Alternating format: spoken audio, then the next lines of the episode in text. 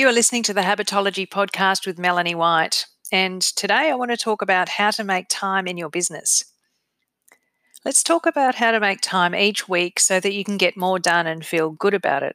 Do you like the sound of that? So do I. And let me start by saying that, much like the money equation, time can be saved. That's a good thing, right? But the difference is that money is infinite, whereas time is finite. So you can only serve, save time to a certain point. There are definitely efficiencies to be gained, but I want to propose that making more time is about something different. And this episode is as much a self reflection as an informational episode because I've battled with the idea of being productive myself. I've struggled to feel like I'm achieving something and I've procrastinated as much as the next person. And I finally think I have it solved. Let's start with something I call the time creation equation. With all the coaching I've done over the last 10 years and having worked with a lot of entrepreneurs and budding coaches, a lot of people, probably most people I've ever coached, think that they don't have enough time in their life or in their business, or they feel like they're not productive enough, or all of it. That's pretty much what people say. And that feeling that you have is just a function of two things.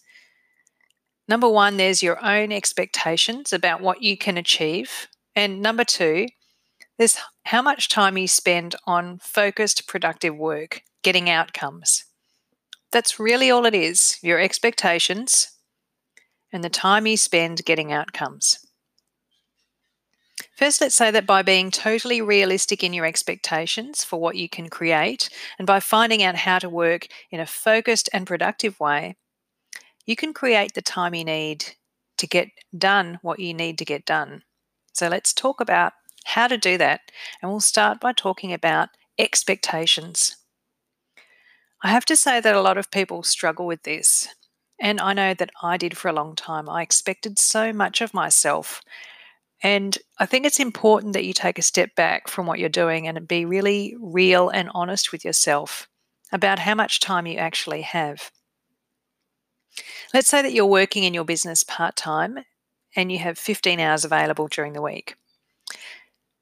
The temptation is to think that you can cram a whole bunch of things into those 15 hours, or maybe you expect yourself to be able to complete new or complex tasks in that time because you're a competent person, because you're organized, because you're juggling things and doing pretty well at that. But there is another layer on top of just the time you have available that you need to consider. For all those hours that you have available, you're going to have a portion of them as downtime. You aren't always going to be feeling energized and clear headed and decisive and ready to go. Sometimes you're going to feel distracted, Sometimes you're going to be feeling flustered or confused. And nearly always, you're going to be switching from one task to another and losing time in the process as you change hats or as you change roles in your life from mother to businesswoman, from wife or husband to business person. All of those things cost a percentage of the total working time you have available. Of course, there's going to the toilet, brushing your teeth, and eating in amongst all of that too. So, when you get very clear and specific about what's realistically possible to achieve each day or in each week or each month, then you can cut yourself some slack. And I'm going to suggest you're going to find it hard to cut yourself some slack unless you are super realistic in the start.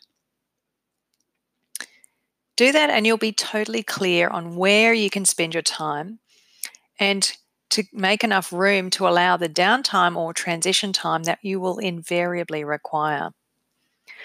Here's a bit of a six step process that might help you to get started with defining the amount of time you have available so that you can get really clear on your expectations. Step number one is to work out the total number of hours that you have available at work each week. Only count the blocks of time that are at least 45 minutes long, preferably half or whole days. That's the easy bit. Step number two is to multiply that number you just got by 80%. And this is going to be your new realistic total hours that allow for times lost in transition or distraction. So now you only have 80% of your original total as your more realistic total for hours available. Step number three is to identify one major project that you will complete this week and break it down into single specific tasks. Now, you might be used to tackling lots of different things or several different projects or not working at a specific enough level. So, this step is super important. Break it down into the smallest unit tasks possible. Step number four schedule the tasks into time slots in your calendar. And I encourage you to think and experiment about how to make this work for you on a weekly basis. Put more creative tasks into the places where you'll have more energy and open and happy headspace, and put the detailed or analytical tasks into spaces where you might more likely be focused and ready to concentrate. Do your best and be prepared to change if you need to on the day. Step number five if there are any tasks that are new that you haven't done before, make some decision, decisions in advance about how long you'll try those tasks or attempt them or get started with them before you ask for help, or when and who you'll ask for help. So, for example, if you've never used Instagram before, you might allocate two hours trying to learn how to use that. And depending on how they, that goes, those two hours, you might schedule some more learning time or you might get on with using it, or you might decide to seek some help or outsource it. So be very clear about the decisions that you allocate to the time slots for new things. Step number six I invite you to record how you spend every 30 minute block of your working time in a work diary. This is so important because you can only learn what works or doesn't if you can see what you're doing right now.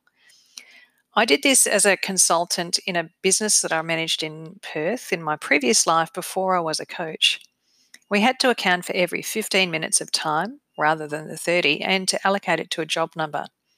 And when you do this every day and you get practiced at it, you quickly see where you're spending and wasting and being most productive with your time. It's such a great exercise, and keeping a timesheet for yourself or a diary like this is so useful. It gives you so much information about the best way to manage your time. So, with that being said, and some discussion around your expectations and how to get a handle on being really realistic with your time, let's talk now about being really focused and productive. And I'll start by saying that if you get that first bit right, if you have clear, specific, scheduled tasks and manage your expectations okay, then you should feel more focused and productive by default because you know exactly what you're doing and when and how much you can accomplish in a week. You'll feel more productive and more focused because you know that all of the decisions that you needed to make have been made in advance. And when you're in the thick of work mode, your brain will love you because you've planned your week. No more decision fatigue or wondering what if. You'll also feel more focused because you've allowed for downtime. Rather than cramming your calendar full of back to back things as I used to do, when you see a space in your calendar, there is a sense of relief. And once again, your brain will love you because you've allowed time for it to switch from one mode to the next. Your brain struggles with change, and allowing enough space is really important. Aside from those two things, though, there is another skill that you'll need to use to be focused and productive, and that is the skill of resisting urges. It might sound a little odd, but hear me out. You're going to find that when things get difficult or confusing, or if you're feeling a little tired, you will get the urge to procrastinate or do busy work, and those things don't really achieve anything. Or maybe you'll be tempted or desired to take multiple breaks in an attempt to get your motivation back. Sorry, none of this will work. I'm just being honest. And in fact, being productive requires both discipline and honesty. It means saying no to yourself when things feel hard, or saying yes to yourself when you really do need a break or time to revise your plan. So here's what you can do instead when you get that urge, if you're feeling tired and you get the urge to push through, it may be just that day that you're needing a rest. So take one, schedule it in, readjust your calendar. Or look at the bigger picture and say, does this mean that you're expecting too much of yourself? And is this a regular pattern? Reflect on what's really going on for you, whether you need a break right now or to rework your scheduling in the future. What if you're someone that gives in to the urge to procrastinate? Well, to me, this usually means that you don't know what to do, or you're confused about something, or that something is difficult. So you lack confidence in yourself, or the path you're taking, or what you're doing, or how you're doing it. It's basically a lack of confidence or fear. All of this means is that you need to get help or to accept and commit to some training time, which might set you back a little from your goal, which is totally okay. At least if you've done that training work, you'll know what you need to do and how to do it, rather than procrastinating and avoiding the truth. On the other hand, if you start doing busy work, and that's an urge that you're giving into, it usually means that you're avoiding something. It's kind of like when you're procrastinating. Perhaps you might feel like you don't know what you're doing, or that the end seems too big or too far away, or you're frustrated with your lack of results, and you just might need a sense of achievement. What I recommend you do in this case is to have some really clearly defined outcomes for each block of time that are stepping stones to the bigger result you seek to get. For example, let's say that you're frustrated by a lack of results generally in your business. What you can focus on instead is a small result that you could create within an hour. So perhaps you're doing the Pomodoro technique where you work in 45 to 60 minute blocks of time. It might be that in that period, you develop an ad campaign or you write the first two pages of an ebook. Notice how specific that is. And it's not the final result, but it's a specific result you can achieve in that time block. And it will take you toward the bigger goal. Your brain will feel a sense of achievement around that. Or let's say that you're in that I don't know what to do mode, or you're lacking self confidence, so you're procrastinating or being busy. What you could do with that time as soon as you notice that urge coming up to procrastinate you could make an appointment with someone who could help you to write the email or make the call that will set those wheels in motion. Then you can move on to another task in your list. If you do this, then you have the benefit of finish, finishing all the other tasks ahead of time and feeling good about that achievement. All of these strategies are designed to help you keep taking action so that you can mo- mo- maintain momentum and feel good about what you're doing, even if things do feel challenging or frustrating or confusing. Confusing. So, in other words, creating time is simply about setting your expectations at the right level and being super realistic. And I've given you a six step process for that. And the second thing is to learn how to resist urges.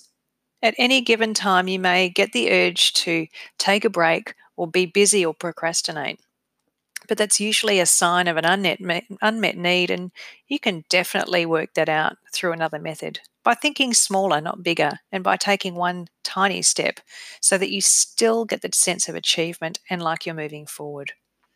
I hope that's been useful for you, and I invite you to keep a log of your time and measure how you're spending your time and work out where your energy is the best. It's a work in progress. And as you get better at this and you understand yourself more, you will be able to create, create more productive time in your business and feel good about the way you use your time. It will feel like an investment. Thanks for listening, and I look forward to seeing you on the next episode. Bye for now.